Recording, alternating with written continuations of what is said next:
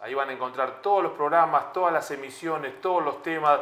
Es, la mejor señal en la que pueden asesorarse de temas legales, económicos, de management, de comunicación, corporativos, todo en de salud, todo en un mismo lugar. Esto es Corporate Talks en esta nueva etapa, en este episodio 1 de la nueva etapa, el 35, desde que comenzó. Eh, y gracias por acompañarnos, por estar ahí, por seguir este momento de charla. ¿eh? Let's Talks, vamos a ponerle después a, cada uno de los bloques. Y vamos a hablar con otro amigo que también viene del mundo de, las marcas que brindan servicios, y en este caso una marca de servicios, nos lo va a contar él, eh, de insumos para oficina. Se llama Ramiro Bresler, eh, es el responsable, el manager de e-commerce de 123tinta.es. Ramiro, bienvenido, tranquilo, nervioso.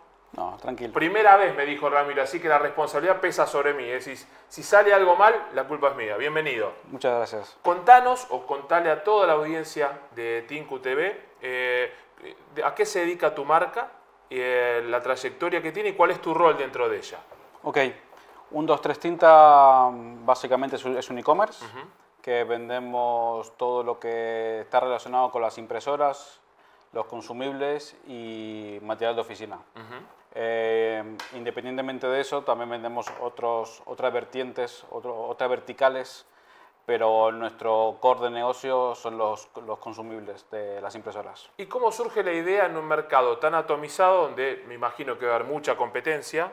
Tal vez no, ¿eh? es un prejuicio, no conozco el mercado, me dices, no, somos tres en el mercado español. ¿Cómo surge la idea? ¿Cuándo comienza? ¿Y cuál es tu rol dentro de la compañía, dentro de la empresa y la importancia de tu rol dentro del esquema? Porque a veces no se conoce cuál es el área que cada, cada sector de la compañía tiene y la relevancia que ello tiene, ¿no? Bueno, hablando un poco de la historia de la empresa, eh, la empresa aquí en España lleva solo dos años y medio, pero pertenece a un grupo holandés. Llegamos juntos, yo dos años. Pertenecemos a un grupo holandés que se llama Igual en, holandés, es 123 Inc. Y ¿Cómo es en holandés 123? Inc pero con una Inc, pero con la T al final.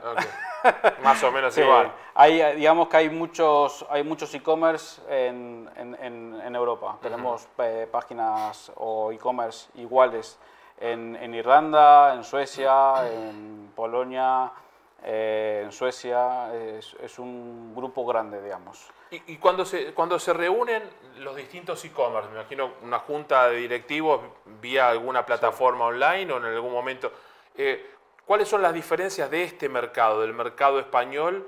Eh, ¿O se traza una política comercial eh, global y después cada uno lo va viendo en el día a día? Hay unas líneas rojas en las que no se puede pasar, pero digamos que la gran diferencia con Holanda puede ser que mm, Holanda tiene un, la empresa tiene un grado de madurez mucho más amplio que la nuestra, pues lleva más de 20 años en su mercado y nosotros al llevar solo dos años y medio estamos en, en, la mitad o en un proceso de, que nos de hacernos conocer, de captación de clientes y un poco de, de que nos conozcan, eh, porque somos al final somos jovencitos y somos nuevos dentro de España. ¿Y cómo se, eso es algo positivo y algo que puede ser negativo? En lo positivo, mucho por desarrollar, está joven el mercado, ¿viste? Cuando dicen mercado maduro quiere decir que ya estás, ya está, murió el negocio.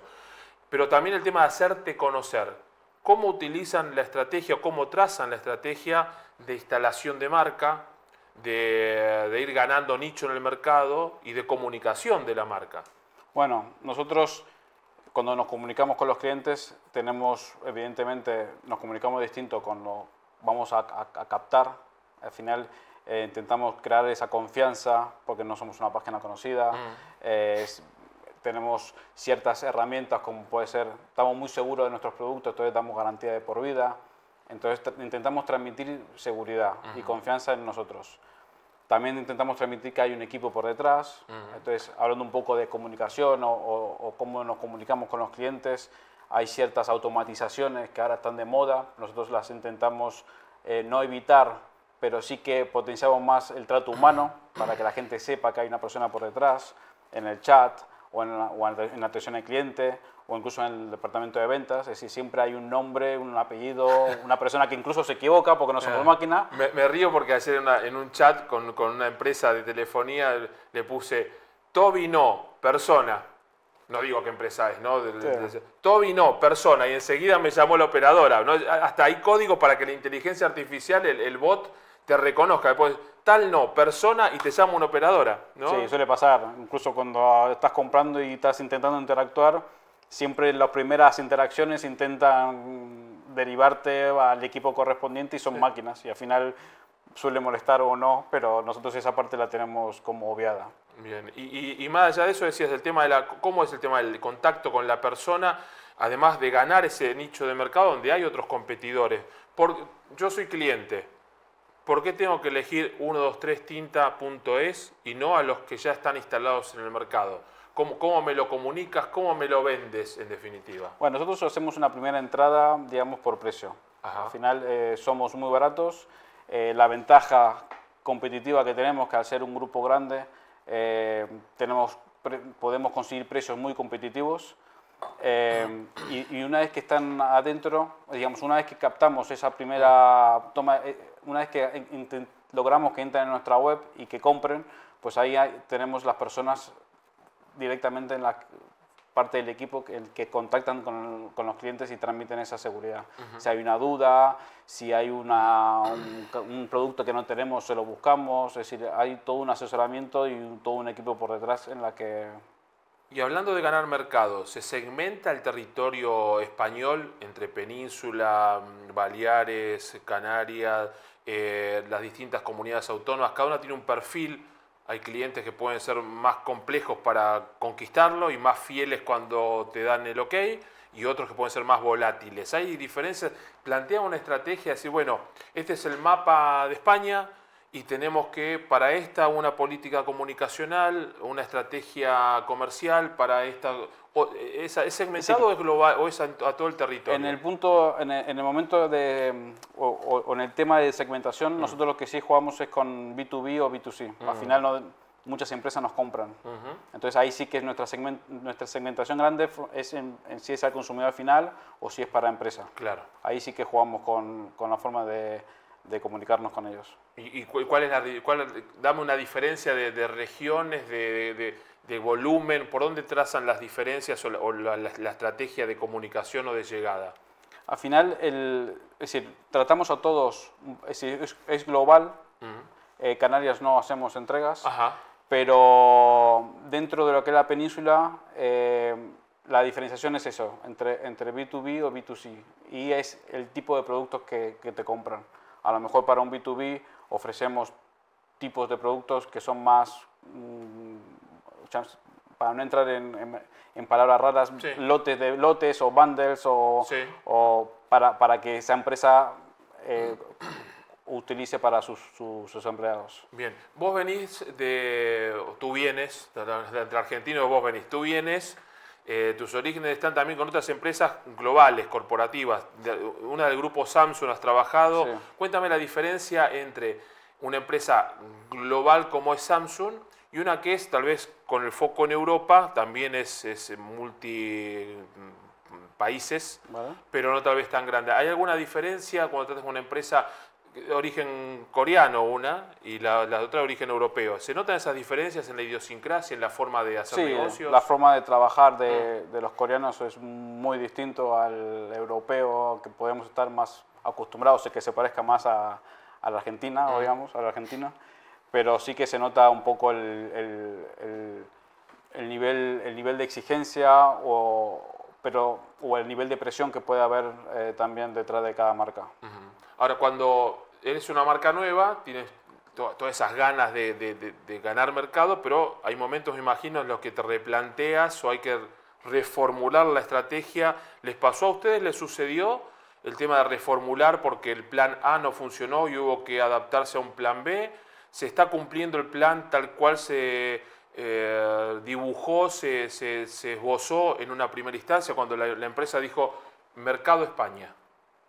A ver, el, la idea o el proyecto sí que estamos cumpliendo, pero lo que sí evidentemente es nuestro día a día es el adaptar, porque muchas veces en las reuniones estas que tenemos con, con todos los países eh, o, las recomendaciones que vienen de Doranta, hay que adaptar eso al mercado local.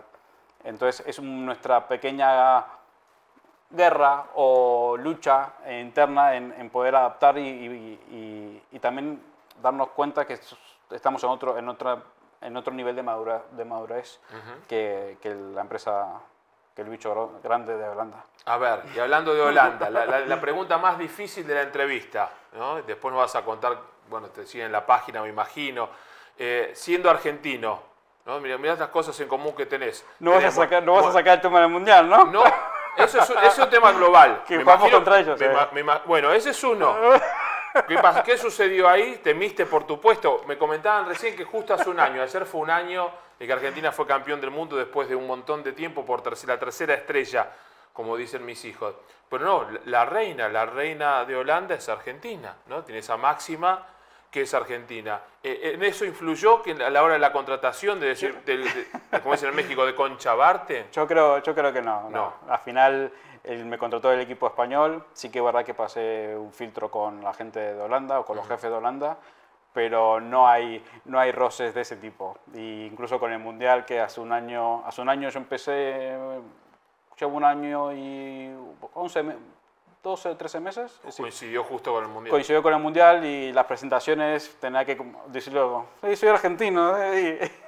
El, el, otro día un amigo, Eduardo Abadía, que estuvo recién con nosotros en un evento que realizó con, en el ISEX con la asociación, me presentó y dice, un argentino campeón del mundo, ¿no? Y la hija creía que yo era jugador de fútbol, dijo, no, dijo, si tiene más de 50, que va a ser campeón del mundo. No, no, bueno, es argentino. Siempre el tema del fútbol en la Argentina y en España, que somos países de gran pasión futbolera, eh, es una, buena, una buena forma de conectar. Para terminar, agradecerte que hayas venido a esta edición de Corporate Talks aquí en Tinku Televisión. Eh, consejo para aquel profesional que nos está viendo, eh, para, como, como marca personal más que como hombre de una corporación o de una empresa, ¿cuáles son esos elementos que hoy no pueden faltar en un profesional como lo eres tú para tener un lugar en un mercado determinado, sea cual fuere? y ser competitivo? ¿Cuál, cómo, como profesional, ¿qué te planteas? ¿Cuáles son esas máximas que pones en, ejecución día a día? En mi día a día, eh, si, tuve, si tuviese que describirme, al final es tratar con las personas. Es un poco, un poco en línea lo que, decía, Eduardo. Eh, lo que decía Eduardo. Es decir, no dejamos de ser personas, sea del país que sea, eh, pero es, es, importantísima las relaciones interpersonales, el, el, grupo, tu equipo, eh, tienes que crear el, ambiente adecuado y, dar la confianza necesaria para que todo el mundo aporte en positivo. Y ahora sí, aquí en España, ¿por qué equipo es simpatizante? Eh, soy más del Barça, pero en la época que llegué yo estaba Messi, ahí es complicado. Claro, por Messi entonces. Te están soplando por ahí. ¿Y de Argentina? Argentina de River. Doblemente más. Yo soy de Boca y del Atlético, ¿no? Igual cualquier equipo de Madrid me va bien a mí, tanto el Real como el Rayo Vallecano. Ahora tenemos la, la, San Silvestre Vallecana en unos días, terminamos en el estadio del, Rayito. Está todo bien, cualquier equipo de Madrid, vamos para adelante. Pero bueno, igual te apreciamos. y te invitamos en este primer episodio de esta nueva etapa de, este Corporator. Muchísimas gracias. ¿eh? muchas gracias a ustedes por invitarme. Bueno, gracias por estar aquí.